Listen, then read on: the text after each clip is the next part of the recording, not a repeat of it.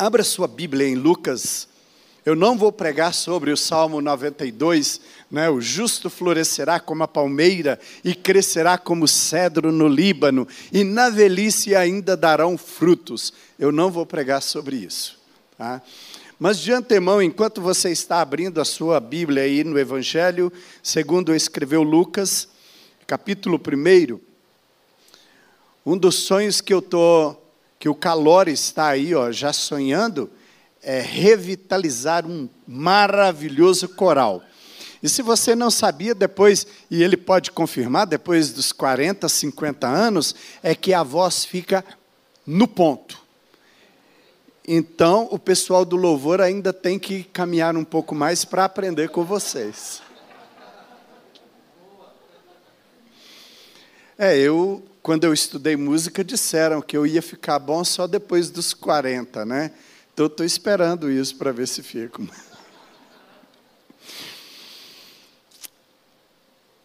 Queridos, Lucas capítulo 1,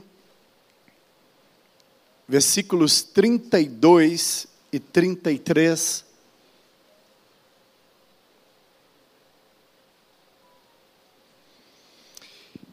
Este será grande e será chamado Filho do Altíssimo. Deus, o Senhor, lhe dará o trono de Davi, seu pai. Ele reinará para sempre sobre a casa de Jacó, e o seu reinado não terá fim. Ele reinará para sempre sobre a casa de Jacó, e o seu reinado não terá fim. Soberano Deus, nós engrandecemos o teu nome nesta noite. Engrandecemos o Senhor por aquilo que tu és, como já cantamos, como já declaramos nesta noite aqui.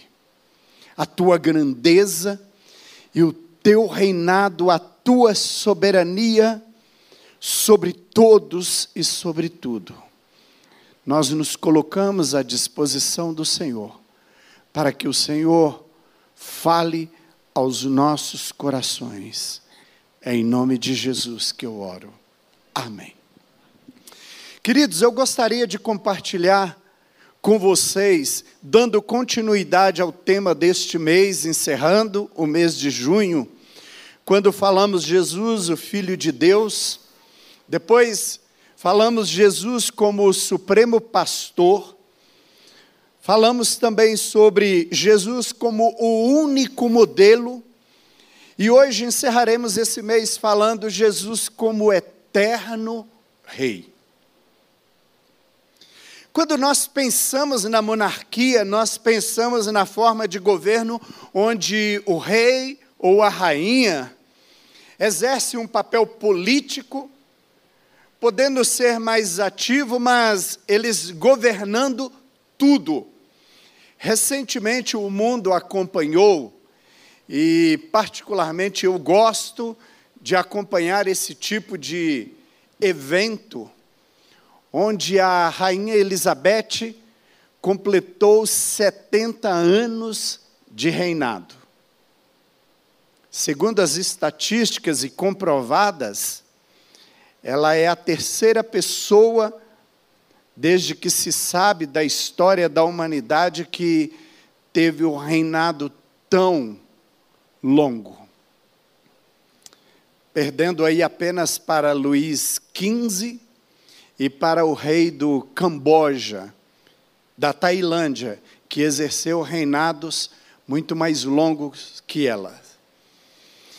Quando nós pensamos no papel desta pessoa, desta autoridade, nós pensamos em alguém que, na maioria das vezes, ela é intocável, não se pode questionar as leis, as ordens, e como nós sabemos que é irrevogável quando um rei ele determina algo, ou ele dá uma sentença, não se questiona isto.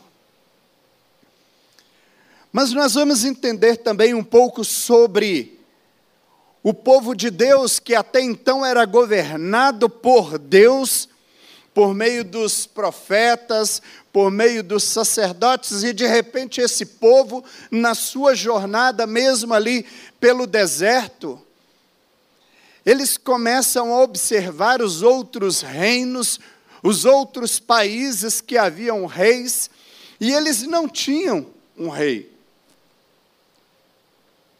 Interessante como nós, seres humanos, somos tão influenciados. Aquele povo sabia que eles eram um povo especial, um povo escolhido por Deus como nação santa, e que Deus governava de forma total por meio dos seus profetas, dos sacerdotes. Mas eles queriam, eles queriam alguma coisa de fora, porque era interessante, eles sabiam que os reis iam às guerras, e então o povo de Deus começa a mudar o coração ali. E em 1 Samuel nós vemos no capítulo 8, quando eles chegam para Samuel, e fala: Olha, Samuel, nós até entendemos que você faz um papel bonito aqui, você é um, você é um bom sacerdote. A gente entende que você é até usado por Deus, mas nós queremos um rei. Nós queremos um homem, alguém que governe sobre nós. Talvez aquele povo não tinha, ou talvez não, a Bíblia diz que eles não tinham noção do que era realmente um papel, o papel de um rei. Eles não sabiam o que era monarquia, ao ponto de determinado momento, quando Deus fala com Samuel, com respeito ao povo, ele diz: Olha, nas minhas palavras, eles são tão bobinhos, eles acham que é simplesmente ter alguém lá na frente, alguém forte, alguém de boa aparência, alguém que vai representá-los, mas eles não sabem o preço que eles pagarão por ter uma família da realeza. Eles não sabem que os filhos deles serão escravos, terão que trabalhar dobrado para servir àquela família. Mas nada disso mudou o coração daquele povo, e então eles pedem um rei e creio que todos sabem da história que segue, e Saul é constituído rei sobre Israel. Muitos reis das sociedades antigas eram considerados portadores de divindades, como Angkor Wat, na Indochina até o século XV, era um rei que, considerado uma divindade, ao ponto de, na, na região no norte do Camboja, tem uma cidade chamada Siem Reap, que existe um templo, e nesse templo tem como uma pirâmide bem no centro, e lá no alto ninguém pode chegar. E quando eu estive no Camboja, alguns anos atrás, como equipe, nós fomos naquele local. E eu fiquei observando a reverência que o povo faz ainda, até hoje, para entrar naquele templo. E quando chegam diante daquela pirâmide, bem no centro do templo, eles se curvam e beijam as pedras. E num determinado momento eu perguntei para a nossa missionária que estava ali o que, que significava tudo aquilo. Eles diziam: olha, é, a reverência é tanta que eles acreditam até hoje que os deuses vêm para manter relação sexual com o rei que ainda existe lá no topo daquela pirâmide. Os egípcios tinham vários deuses também, que eram incorporados através dos seus reis, como os deuses de Amon, Ra, Isis e Osíris. As nações, elas se estabeleceram em volta do ser, da sua monarquia, e a reverência a estas pessoas era de tal forma que muitos até entregavam as suas vidas por causa da vida de um rei. Obviamente, com a chegada do feudalismo, no século, do século V ao século XV, foi acabando então a monarquia, restando pouquíssimas pelo mundo e ainda assim, hoje eles não detêm todo o poder. Queridos, quando eu penso numa monarquia, quando eu penso na figura de um rei ou de uma rainha, nós brasileiros não temos muita noção disso, até porque nós não tivemos, ou tivemos bem lá no início da nossa colonização, mas nós perdemos o conceito porque não temos isso no nosso país. Mas é interessante quando você chega em um país que tem a monarquia, que existe o rei e a rainha, não se pode falar mal de uma rainha, não se pode falar mal de um rei, mesmo em conversas dentro de casa. Interessante que nós, o tempo que nós moramos no Canadá foi necessário para a gente aprender sobre isso. Mas mesmo assim, em alguns países que não têm a figura de um rei, mas no passado eles tiveram, eles ainda consideram o presidente como uma figura, como um semideus. E estas pessoas, ao falar o nome destas pessoas, elas falam com um grande temor. E me lembro um certo dia, quando estávamos numa conversa, eu fiz menção à rainha da Inglaterra, que também é rainha no Canadá.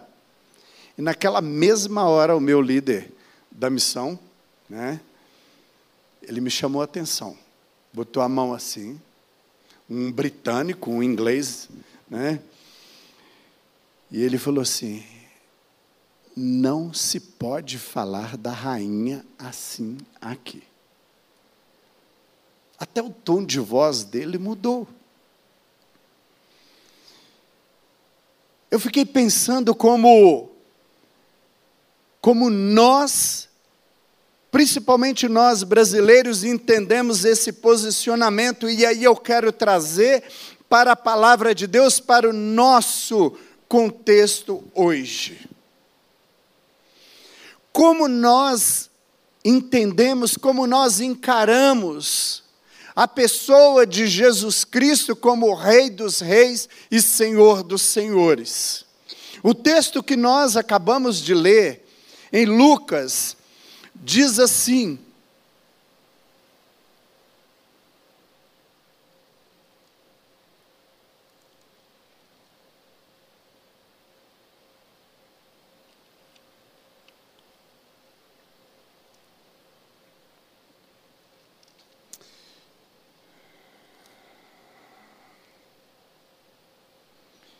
Este será grande e será chamado Filho do Altíssimo.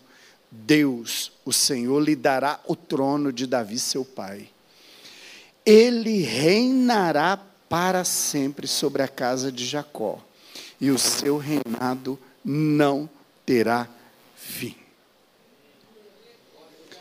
Todos estes homens, estas mulheres, rainhas e reis que nós citamos, e quantos conhecemos, nós sabemos que chegou um dia ou chegará um dia em que o seu reinado terá fim. Tiveram fins. Você olha no túmulo e lá está assim: Fulano de Tal, jaz, acabou, findou. Mas a Bíblia diz que o reino de Deus não terá fim. É eterno. O reino é presente e ele é futuro. Quando nós vemos no, na oração do Pai Nosso, nós entendemos que o reino de Deus era chegado e seria implantado e não teria fim. João Batista, ele anuncia a chegada do reino de Deus. Quando ele olha e diz: Eis aí o Cordeiro de Deus que tira o pecado do mundo, e ele diz: O seu reino não terá fim. Quando Jesus entra em Jerusalém, ele é aclamado como rei. Quando o povo estende sobre a passagem de Jesus palmas, folhas, e eles dizem: Bendito o Rei que vem em nome do Senhor. Osana, Osana, bendito o Rei que vem em nome do Senhor. Como nós temos reverenciado Jesus, o Rei dos Reis. Cada vez mais, cada geração que vem chegando, nós perdemos muito do que é o respeito por alguém de autoridade. Nós perdemos respeito pelos mais velhos, perdemos respeito pelos nossos pais, perdemos o respeito pelas nossas autoridades. E muitas vezes nós trazemos isso também para a nossa vida espiritual e para a nossa igreja, para a nossa adoração.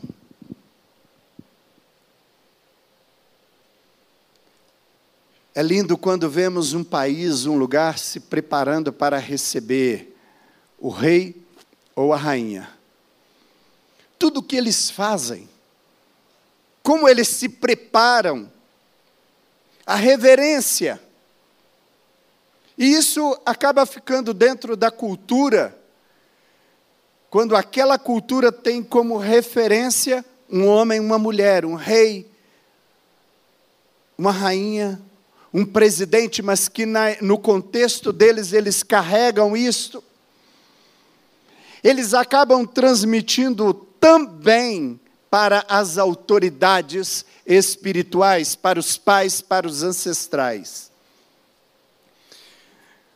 Quando uma das coisas que mais me surpreendeu quando eu estive na Coreia, Coreia do Sul, foi esse respeito, essa reverência pelo mais velho, pela autoridade.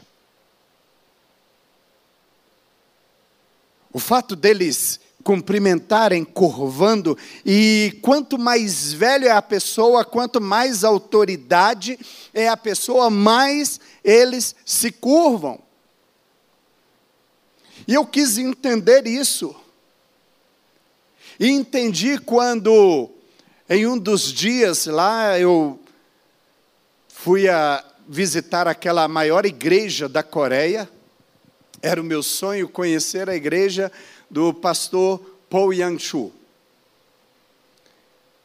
E eu pensava, bom, eu vou conhecer e vou fazer uma visita lá.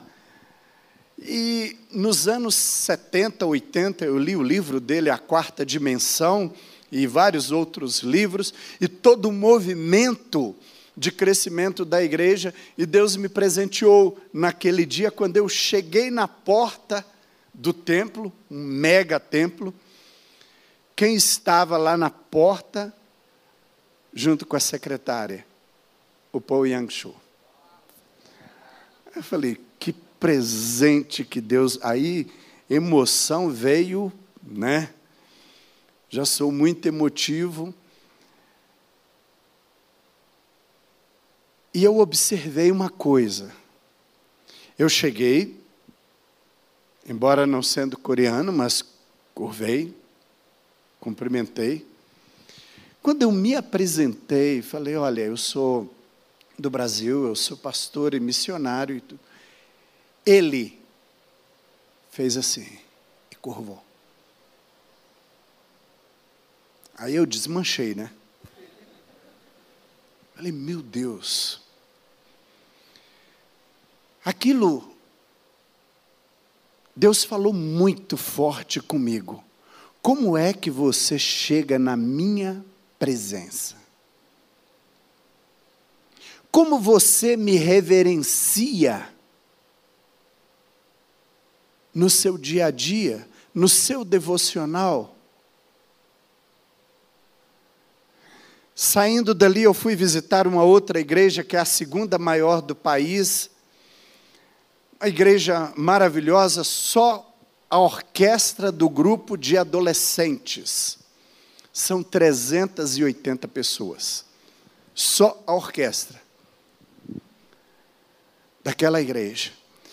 E quando eu saí daquele templo, lugar imenso, quando eu saí, tinha alguns jovens saindo e eu fui pedir informação a um deles onde eu pegaria o ônibus. E então eu fui comunicar com ele, eu não falo, não falo coreano, mas fui comunicar com ele em inglês, e ele começou a falar, me dando as informações e com a mochilinha dele e tal. Quando eu. Ele falou assim: Você vem de onde? Eu falei: Do Brasil. Ah, mas por que, que você está aqui conhecendo a igreja? Eu falei, porque eu sou pastor e missionário. E então eu vim para uma conferência e eu vim para conhecer sobre vocês. Quando ele, você é o quê? Quando eu falei pastor, esse rapaz foi curvando, curvando, curvando, curvando até ajoelhar. Pastor brasileiro, pastor brasileiro, pastor. Aí eu segurei a mão dele levantei. Falei, ô oh, meu querido, fica à vontade. Ele, não, não, não, não. Pegou a minha mochila, carregou a minha mochila, foi até o ônibus. Quando entramos no ônibus, ele falou, eu vou pagar para você. E pagou a passagem para mim também. Quando eu desci, não era o lugar dele descer, desceu e foi comigo até a porta do hotel. E ele, obrigado, obrigado por eu poder te servir. Eu entrei para o meu quarto, era um hosteling, eu estava com mais quatro outros hóspedes ali, e eu chorei muito naquele dia. Chorei muito, porque eu fiquei pensando, queridos, como eu chego na presença do Rei dos Reis e Senhor dos Senhores? Quantas vezes nós reverenciamos líderes e deixa eu dizer, respeitar as pessoas e honrá-las não é nenhum pecado. Nós devemos honrar e respeitar as pessoas mais velhas, os nossos líderes. Mas quantas vezes, quando chegamos diante de um nome tão grande, nós chegamos a, vou usar um pejorativo aqui, babando queremos autógrafos, queremos tirar fotos. E nós reverenciamos estas pessoas. A minha pergunta é: como eu chego na presença de Deus? Como eu entro no Santo dos Santos, no lugar de adoração, diante do Rei dos Reis e Senhor dos Senhores? Daniel, capítulo 2.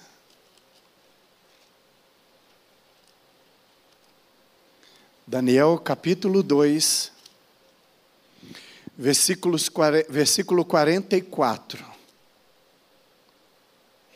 Diz assim: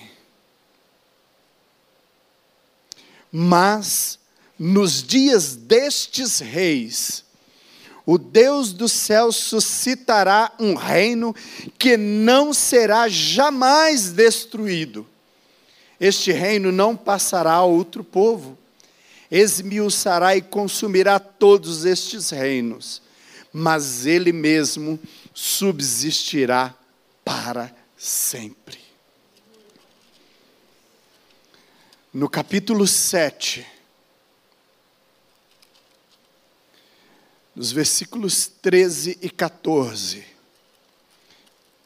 diz assim: Eu estava olhando nas minhas visões da noite, e eis que vinha com as nuvens do céu um como filho do homem, e dirigiu-se ao ancião de dias e o fizeram chegar até ele. Foi-lhe dado domínio e glória e o reino para que todos os povos, nações e homens de todas as línguas o servissem. O seu domínio é domínio eterno, que não passará, e o seu reino jamais será destruído. Todos os reinos passarão, todos os domínios passarão, mas o domínio do nosso Deus, o, no, o, domínio do Rei Jesus, que é Rei dos Reis e Senhor dos Senhores, este não passará. Como é que você adora a este Rei dos Reis? e Senhor dos Senhores. Uma das músicas que cantamos aqui, ela fala: O Rei está chegando.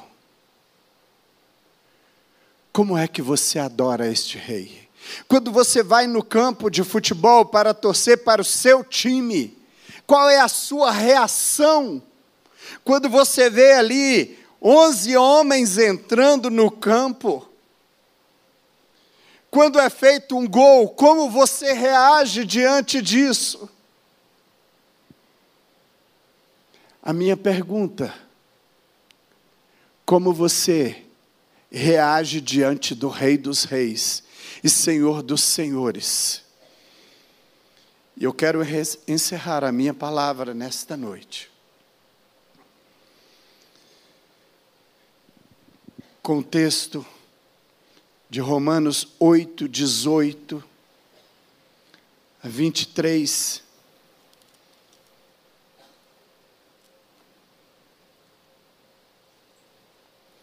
Romanos 8,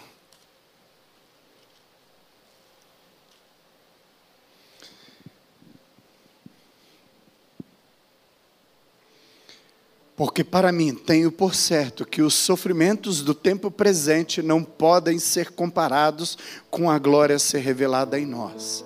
A ardente expectativa da criação aguarda a revelação dos filhos de Deus pois a criação está sujeita à vaidade, não voluntariamente, mas por causa daquele que a sujeitou, na esperança de que a própria criação será redimida do cativeiro, da corrupção, para a liberdade da glória dos filhos de Deus.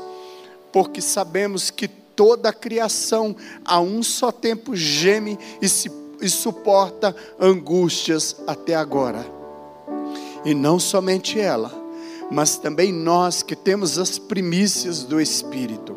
Igualmente gememos em nosso íntimo, aguardando a adoção de filhos, a redenção do nosso corpo, porque na esperança fomos salvos. Ora, esperança que se não vê é esta esperança, pois o que alguém vê como espera, mas se esperamos o que não vemos, com paciência o aguardamos. Eu aguardo a volta de Cristo. Eu aguardo este dia em que a criação, em que toda a humanidade será regenerada, em que aqueles que foram salvos e redimidos pelo Cordeiro, pelo sangue do Cordeiro, estarão diante do trono do Senhor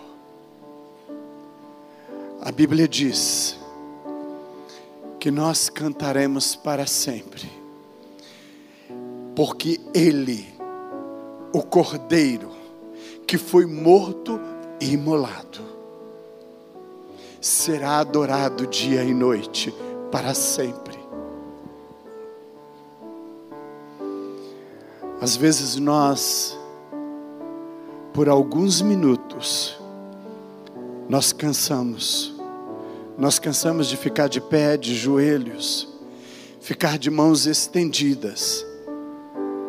Nós cansamos de dizer: Santo, Santo é o Senhor. Deixa eu te dizer, se você não é treinado agora, lá no céu como será? Lá será para sempre. Para sempre. Vi um novo céu e nova terra, pois o primeiro céu e a primeira terra passaram, e o mar já não existe. Vi também a cidade santa, a nova Jerusalém, que descia do céu a parte de Deus, ataviada como noiva, adornada para o seu esposo. Então ouvi grande voz vinda do trono, dizendo: Eis o tabernáculo de Deus com os homens, Deus habitará com eles, eles serão povo de Deus, e Deus mesmo estará com eles e lhes enxugará dos olhos toda lágrima, e a morte já não existirá. Já não haverá luto, nem pranto, nem dor, porque as primeiras coisas passaram. E aquele que está sentado no trono disse: Eis que faço novas todas as coisas. E acrescentou: Escreve, porque estas palavras são fiéis e verdadeiras. E disse-me ainda: tudo está feito. Eu sou o Alfa e o Ômega, o princípio e o fim. Eu, a quem tem sede, darei de graça da fonte da água da vida. O vencedor herdará esta, estas coisas, e eu lhe serei Deus, e ele me será filho.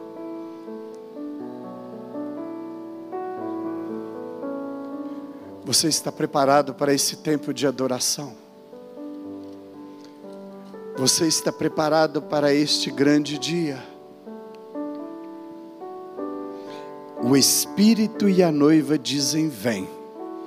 Aquele que ouve, diga: Vem. Aquele quem tem sede e quiser, receba de graça da água da vida.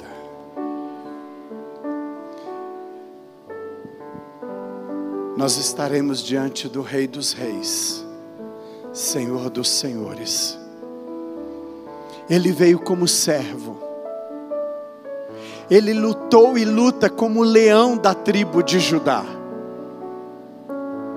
e como cordeiro, ele será adorado para sempre, para sempre, para sempre e sempre.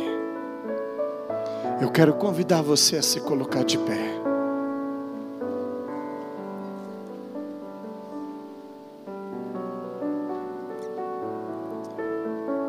Quero que você feche os olhos agora por um momento e pense.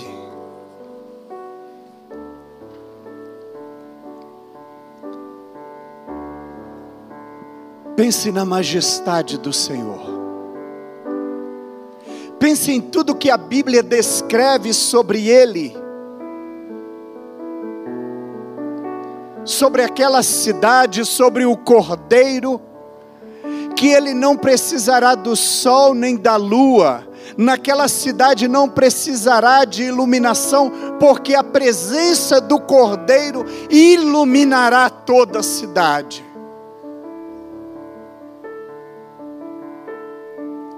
Este cordeiro, a Bíblia diz que os 24 anciãos se curvaram diante dele, de que os querubins e serafins cobrem o rosto para adorá-lo. Eu quero convidar você a começar esta adoração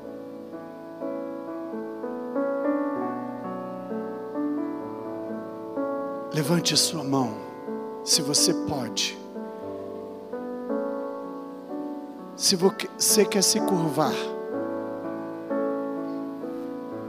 diante do Rei dos Reis e Senhor dos Senhores, comece a declarar para Ele a sua adoração Abra os teus lábios e declare para Ele a sua adoração, o seu louvor. A Bíblia diz que os santos, que os anjos começaram a cantar, adorando ao Senhor, dizendo: Santo, Santo, Santo é o Senhor dos exércitos, e toda a terra está cheia da Sua glória. E o som era como o som de muitas águas. O som era como o som de muitas águas. E eles cantavam adorando Santo, Santo, Santo, Santo. Abra os teus lábios e comece. Declare isto.